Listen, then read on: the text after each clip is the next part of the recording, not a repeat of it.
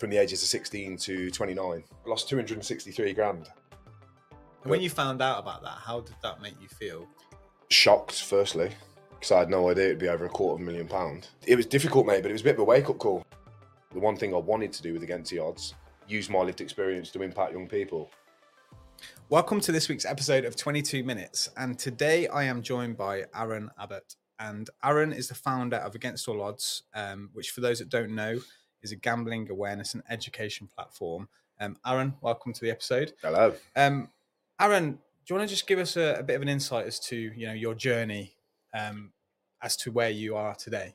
Yeah, from the from a business perspective or gambling. Both, both. Yeah. So gambling, I left school, went straight to college, went to Coventry College. So at 16, two mates said to me, come in the bookies. I'd never been in the bookies before in my life. Walked into, think it was Champion that used to be by City College. Put fiver in the roulette, lost it straight away, and just remember going in a mood and thinking, hang on a minute, no one showed me how to play this machine. I shouldn't even be here, being here. I'm two years younger than the legal age. And as I'm leaving the bookies, I've seen a load of old blokes filling out accumulators. Um, so I look, remember looking over one of their shoulders, watching what they were doing, home, draw, away, etc. Took some of the slips home, and then from there started betting every week on football, a couple of quid on accumulators, and then things gradually got worse. Probably as I went to university. Normally, the transition from further education to higher education sees more finances, more freedom because your student loan you tend to move away. And when I was getting student loan and maintenance grants and things like that, I'd start to gamble with it and I'd start to move away and navigate away from football, which I was knowledgeable about because I always played FIFA, bought Football Manager, um, was a season to get older at Villa, um, and started betting on the Kenyan police force against Nairobi, Fenerbahce's volleyball team. Um, so anything you could bet on, anything I could bet on, mate. Yeah. And what was the? I mean, at that kind of age, what was the catalyst to keep doing it? Was it was it winning, losing? What what, what was the catalyst that I need to do this again? Uh, I had my first win off two pound. I won four and a half grand when I was eighteen, and back then you this is before betting was online. You'd go to the bookies and they'd either say, "Right, there you go," or "There's not enough in the safe. Come back tomorrow." And at eighteen, I remember collecting four and a half grand, just over four and a half grand. They give it me in a brown envelope, and it sounds ridiculous, but I almost felt like a bit of a bit of a big man walking around with a load of cash on me at that age. Mm. Um, within two months, so that was all back into the bookies lost it all. But that initial win at 18, winning four and a half grand, which would have took me four or five months in a part time in my part time job to earn that, give me sort of this false value of money, to be honest with you. And the buzz of them placing a bet after that win was what I was chasing constantly. Um, so I'd say a big win early on was probably the catalyst to me betting more and more and more. Um, but then as I got older, my stakes increased, started to bet on less things um, using different logics to try and win money. And uh, yeah, it, it, didn't go very well. Um, but yeah, the catalyst I think was probably that early win, getting the cash and thinking, hang on a minute, how easy if I've just hit 10 teams on an accumulator off two quid, win over four and a half grand. Mm. If I do that every couple of months, I don't even need to work. And that was the mentality I had, um, which in retrospect is ridiculous. But as a young young guy, don't mean to skip past and jump straight into against the odds, but the one thing I wanted to do with against the odds after discovering how much money I'd lost was use my lived experience to impact young people. Yeah. So I played good level cricket, as you know, um, good level rugby. Went to university, studied sport, college studied sport. Never did anyone come in and talk to me about the gambling industry.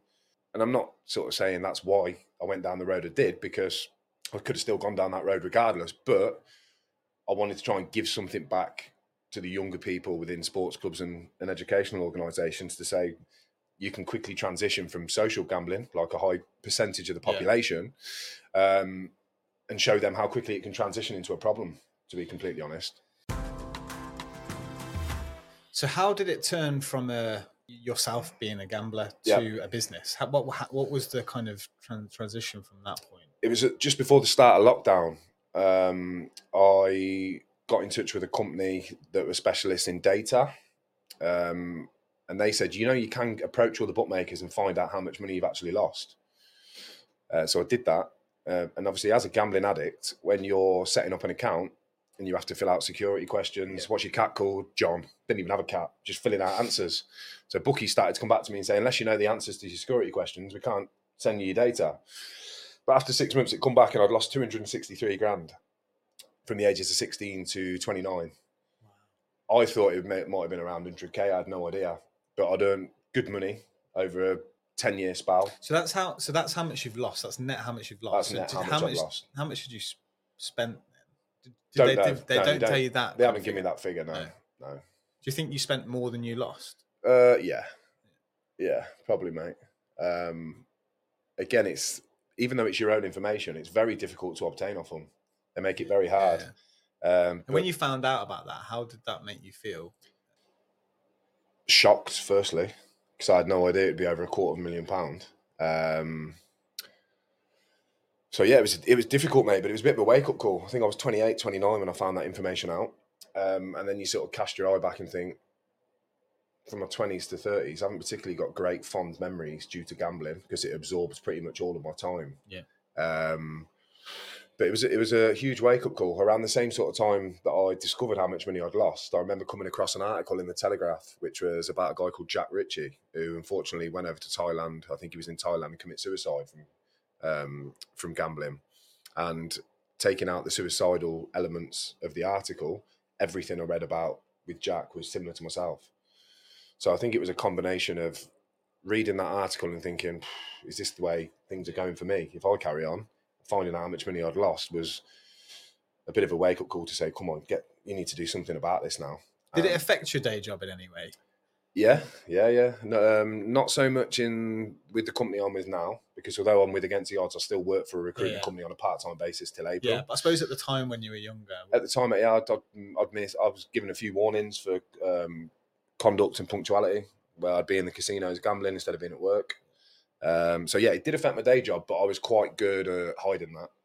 There was only a few times where I didn't go to work and I'd be gambling. Is it a Um, case of um, forgive my naivety, but obviously we hear a lot of you know professional athletes that get paid well, um, Yeah. uh, quite often go down that route of of, of gambling. Um, for, for for young kids and and you know perhaps that haven't got that money, that disposable income. Do Yeah. do do did you or do they borrow money to gamble, or is it just gamble whatever they have? payday loans. So when you start, for me, I mean, firstly, regardless of how much you're earning, whether you're on 12 grand a year or Ivan Toney's case, you're on 1.1 million quid a year.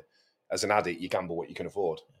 Whereas, like I said, if I've got 12 grand, if I'm coming out with 12 grand a year, I'm betting whatever I'm getting that month. Yeah. If I'm losing that, I'm then looking at payday loans and things like that. And that's to help the living, not necessarily the gambling. a bit of both, to be honest with you, mate. Uh, up until maybe three or four years ago, you could gamble on credit card. Yeah. That's only just recently been stopped. Wow. I think maybe two or three years ago. Sorry, um, and you sort of find ways to you're borrowing money off people, you're lying to people. The addiction just completely absorbs all your time, and you sort of forget about your mates, and you you forget about your family and things like that. You're just thinking about where's my next Mm. fifty quid coming from, so I can get a bet on because you constantly want that. Does it? Would you bet. say? Would you say it helps you enjoy the, the, the Let's say you're betting on a sporting event, a football Yeah. match, Premier League football match. Does it make you enjoy that no, football match more? no, No. less, less because you've got something riding on it. So it's not an enjoyment of sport that you do it. No, no. I love sport. Like like we said off air, um, I listen to Talk Sport every day. Massive sports fan, and that's probably another reason I'm passionate about against the odds and trying to get into the elite sporting market. Uh, but it certainly doesn't enhance the experience of watching sport. If anything, it makes things worse um, because you've got a bet, a bet on the line. So the amount of times I used to bet Villa because I was a Villa fan, and then Villa would draw, and it might, we might draw against Man United. And as a Villa fan, I'd be delighted with that point. But as a gambler, I'm thinking, Yeah. so it, it never ever enhanced any sporting event that I watched when I had a bet on it. It made Mm. things worse. The fascinating thing for me, and I'd listen to Talksport as well religiously, and you know they're often getting people from the gambling sites or whatever it is Yeah. on, on there. You can literally bet against any like anything nowadays, can't you? Mhm. Like lit- well, with football, it's like by the minute, by the corners, by the foul. it- Anything you can bet against, can't you? It's- Anything. especially on those accumulators, it's just bonkers what you can. Yeah, yeah, it's it's crazy, mate. But there's there's lots of things that people don't know. So there was a thing on ITV not long ago called Britain's Betting Boom. It was a half an hour documentary, and that basically looked at winning and losing customers and gambling algorithms. So if you win, lose five, if you win, if you lose five bets in a row, an algorithm will create on the gambling side will create something to the customer where it sends you double the marketing. So instead of two text messages, you'll get four. Instead of three emails, you'll get six in a week. And you'll also get a bigger free bet than you normally get. Because you're losing, your class as a VIP customer to the industry. The industry want you to keep losing, keep losing, keep losing until you've got nothing left. On the so flip they're, of they're preying on the most vulnerable. yeah, I mean, eighty percent of online revenue last year was from fifteen percent of customers, and then fifteen percent of customers were problem gamblers. Now, people don't like using the term problem gamblers because it insinuates they have a problem.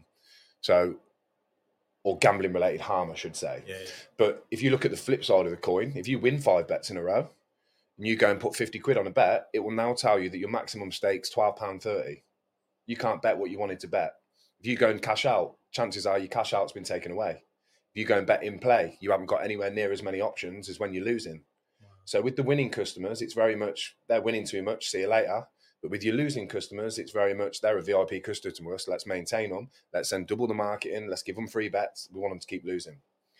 So there's loads of different things like that that people don't know. And again, that's why I went into this educational side Well, of it. yeah, and it goes on to the next question. Really, you, you're- you're obviously you can see the passion ooze out of you in terms of the education side. And, Yeah. and in your in your kind of uh, story, you've you've turned a pain Yeah. into a passion. Yeah. Um, how important is education in gambling in this environment today? It's the best way of looking at it is cigarettes and alcohol used to be advertised all the time. Then it got moved to after nine o'clock. To take cigarettes or to drink alcohol, you need to be over 18. To gamble in this country legally, you need to be over 18. However, the advertising, like you've just alluded to, Talksport, I drove to Sheffield and did some work at Hillsborough yesterday. I had Talksport on in the car half seven in the morning, and they're advertising scratch cards. And there's a woman that comes on and says, "Oh, what we do is we put we make Christmas crackers from home, and we all put scratch cards in them." And the problem with gambling over the last 10, 15 years, it's becoming normalized. Yeah. So young people are growing up and they're thinking it's fine to gamble, not a problem. You go to a football match and you see sponsors on the front of shirts. You've got gambling sponsors around the stadium, Stoke's Ground, the Bet365 stadium. Yeah. So it's everywhere now, Yeah. absolutely everywhere. For me, in my normal working day, um, I have to walk past two bookies to get to the gym. I listen to Talk Sport all day because I work from home, constantly reminded of odds. Yeah. You go on social media and you'll see a paid advertisement for William Hill. You go on YouTube and you'll see another advert for betting. You then watch the football at night and you're surrounded by gambling. So you can't get away with it. And I used to say, I've done a few of these interviews now, and I used to say when I first started out, I'm a former gambling addict. I'm not a former gambling addict. I'm a recovering gambling addict. So I still think about betting. It's everywhere. I can't get away from it. So a long answer to your question, mate. Sorry. no, Um, it's fa- no, it's fascinating. I, th- I think in, in terms of the education, the education is huge. It's absolutely massive because, as I said, I never had anyone come and educate me. And the important thing for me to get across is when I'm going and deliver to students, I'm not going in there and saying, don't gamble. Because if you do that to a 16, 24 year old, they're going to go. And gamble. going to go and gamble. I'll go in there and say, listen, it's completely your decision, but you need to know how to spot the signs if you're transitioning from a social gambler to a problem gambler. Because for me, it went like that. So, do you think that people shouldn't even social gamble? Gamble? Do you think? Do you think it, there should be like a you shouldn't even get involved in it, or do you think there is a healthy way to? I to don't. I don't want to say the, there should be no gambling. I mean, if you look across the world, I think gambling's banned in forty-two countries. Is it really? Yeah, yeah. You can't if you if you gamble in Japan, I think you can possibly be sent to prison. Uh, and it's the same case in a number of different countries throughout the throughout the world. I don't say I don't want to say you can't gamble in this country or we shouldn't gamble because I think forty-seven percent of British residents gamble weekly. That's including the national lottery. If you can gamble socially, and by social gambling, I mean if you put a ten pound accumulator on at the weekend and that loses, and you don't feel the urge to put a bet on straight away, or you've got uh, a treble on on a Saturday and the early kickoff lets you down, and straight away you think, oh, I need to put another bet on. Social gambling's fine. It's when you start to realise that, hang on a minute, my stakes have increased. I'm gambling more than I normally gamble. I'm telling people about my wins, but not necessarily the losses. When you start to see some of these these signs of gambling harm, it's just good for people to know. Right now, you probably need to speak to someone or you need to talk about it, Yeah. opposed to thinking this is normal. And a lot of people now think it's normal. If my early kickoff loses, I'll put another bet on, and it's that's not normal. Is there education at a higher level that needs to be developed so that these things stop happening? Well, I think so. Yeah, we I did a, a session looking at gambling advertisement this week with a group, and we looked at three gambling adverts and three drink driving adverts. Now, if you watch a, a typical gambling advert, there's always an element of comedy in there, and the only reference to any gambling harm is right at the end of the advert in a yellow block across the bottom when the fun stops stop. Now, if I think back to when I was an addict, that would have done absolutely nothing for me when the fun stops stop. If you look at a drink driving advert, you've got impact in it straight away because it will. I don't know if you remember the Think adverts Yeah. where there's the guy at the bar talking and then he says, Well, how many are you going to have? Or there's the one where it shows him dying and he comes back to life. And then they hit you with a slogan right at the end that's quite impactful. Now, gambling, yes, a lot of people do it socially for fun. But when last year we lost over 400 people to gambling related suicide in the UK, more than any other addiction, more than drug addiction or alcohol addiction. When gambling addiction is the top of the charts in terms of suicide, we need to ensure that in this advertising, something is telling people, well, hang on a minute, the numbers are increasing every year and people are killing themselves because of gambling, because they're addicted to gambling. And that doesn't come across in any of the adverts. Hmm. So for me, there's a lot of work to do in the educational side. This is an industry last year in the UK that turned over 15 billion quid. They spent 1.5 billion on advertising in the UK last year. They've got the budgets to be able to put together the correct adverts for young people, but we're just not seeing it at the minute. and that's why, as you as you alluded to, you know, your, your big teams, your big events are all sponsored by these. Yeah. Because if they're not doing it, who else is going to pay that sort of money? Every Premier League club's got a gambling partner. Every league has uh, a gambling partnership, whether you're the NHL, the hockey, the baseball, the football, the darts, even volleyball. The Volleyball Nations League teamed up with Stake.com. It's just, it's just crazy, mate. It's, it's ridiculous. Was business ever on the agenda for you in, in terms of running your own business and you know turning it into a business that supports people? Uh, if I'm honest, no, probably not. It- the The whole reason I set against the odds up was to to help me stop gambling. Initially, I thought to myself, well, if I can use my lived experience to go and impact young people, then that's hopefully going to help me stop gambling. But I know I, I thought it'd be something in my evenings and weekends that I'd do as a sort of a spare time. I didn't think I'd get paid for it. So no, it was never on the cards to be completely honest. But I think once I've gone, I went out and did five sessions for free to get some feedback, and the feedback was great. I had a few students message me to say excellent. Staff got in touch and said it's really good. Can you come back? Um, and then I sort of reflected on on my time gambling and thought there's so many young people out there. I've had so many messages on Instagram from 16 to 24 year olds to say they think they're gambling too much. And if I rewind back to when I was sort of at rock bottom, I was throwing laptops against the wall. I was punching myself in the face. I was pulling my hair out. I smashed a roulette up in one of the bookies. I smashed a bus stop up. And this all come from not talking. I never spoke about it. Mm. By the time I was 21, I'd already lost 20 grand. And I tell students now, my biggest regret is not the money I lost, but it was not opening up to my mom and saying, Mom, I'm in trouble. But back then, if you said to someone I'm a gambling addict, they'd say to you, Well, stop gambling. It wasn't looked Yeah, at as the addiction it is today. The students that you educate, do you give them a chance to come to you and speak on a one-to-one level? You Yeah, know, can, so- can they do that? And so you become then their mentor in essence. Well, I'm I'm I'm piloting something at the minute with two academy players in the championship that have got gambling problems. So I work with them every two weeks on a remote basis. In terms of sort of mainstream students from colleges and different schools, etc., and community programs, um, at the end of every session, I'll say, "Any questions?" Now you'll have two or three hands go up with the same questions every time, pretty much. But I also then say to people, "This is my Instagram account. My DMs are always open whether it's yourself or it's a friend or a family or a loved one, etc. If there is some sort of gambling related harm in your life, and you obviously you're not going to want to discuss that in front of a group of thirty, Yeah. I tell everyone to drop me a, drop me a DM and I'll get back to everyone. Wow. Um, and I've had hundreds, mate, hundreds since January. And you reply From- to everyone. Reply to everyone now from single parents that have got two or three kids that are going into the bookies now because of the cost of living crisis to try and win money or going on the slot machines to try and win money for food shops and Christmas presents to students and apprentices that are in the automotive construction engineering sector because they've gone into that sector of work and again gambling is normalized people are finishing at three o'clock going straight to the bookies and these apprentices and young kids are just going with them and then that becomes their normality as well so yeah, I'll try and get back to. In fact, I do get back to everyone. Um, but obviously, it's I'm a one man band at the minute, and I'm doing the marketing, I'm doing the delivery, I'm doing everything. Yeah. But I encourage everybody to drop me a message if I can if I can help in any way.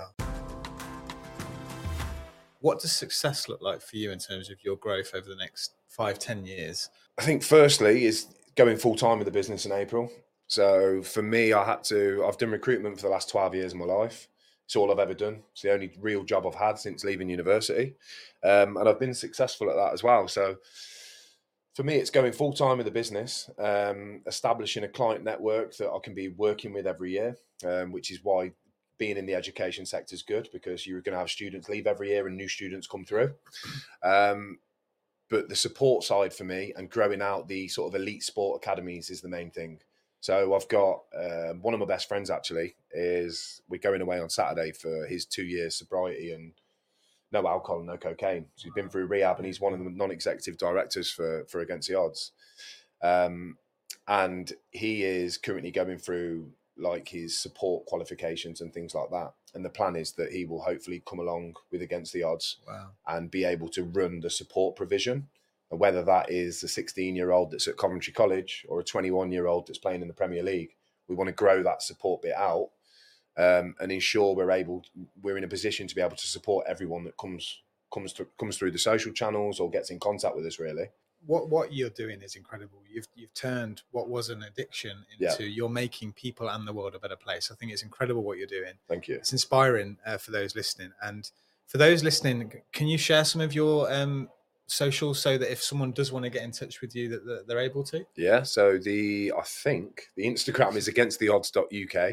So if, any, if there is anyone out there that thinks my son is potentially got a gambling problem, or I've got a gambling problem, or someone they know is struggling with their gambling, then drop me a DM on against the odds, um, and I'll come back to everyone. And if it's not me offering you that one-to-one support, then I'll put you in the right direction for people to speak to or organisations that can support. Fantastic. And hopefully we're going to hear a lot more from from you in the business moving forward and Yes, and taking on the, the country and the world in, by storm. that's the plan, of mate. That's the plan. Um, fantastic. Well, thanks for Aaron. We're, we're just going to go into a little feature which we call LinkedIn Linked Out. So this Yeah. is just a couple of statements, and just uh, you say which one relates to you the most. Okay. So we'll give this a go. So, Yeah. Sales pitch or on the pitch, Ooh, sales pitch now.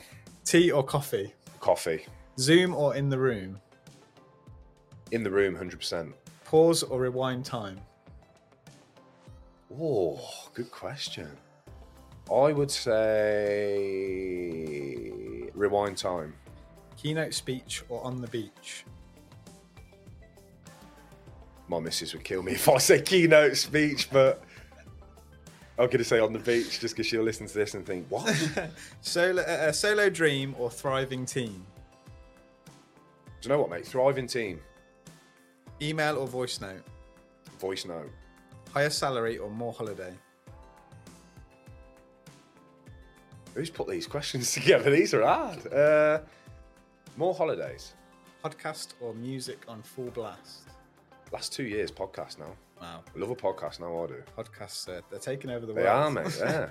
well, Aaron, it's been amazing to have you on. Your story is so inspiring, and Top man. hopefully there's a lot that people can learn from this and get in touch with you if they need to. So thank, thank you for joining. Thanks for having me, and mate. Appreciate we look forward to seeing more from you in the future. Brilliant. Cheers. Thank you. Excellent.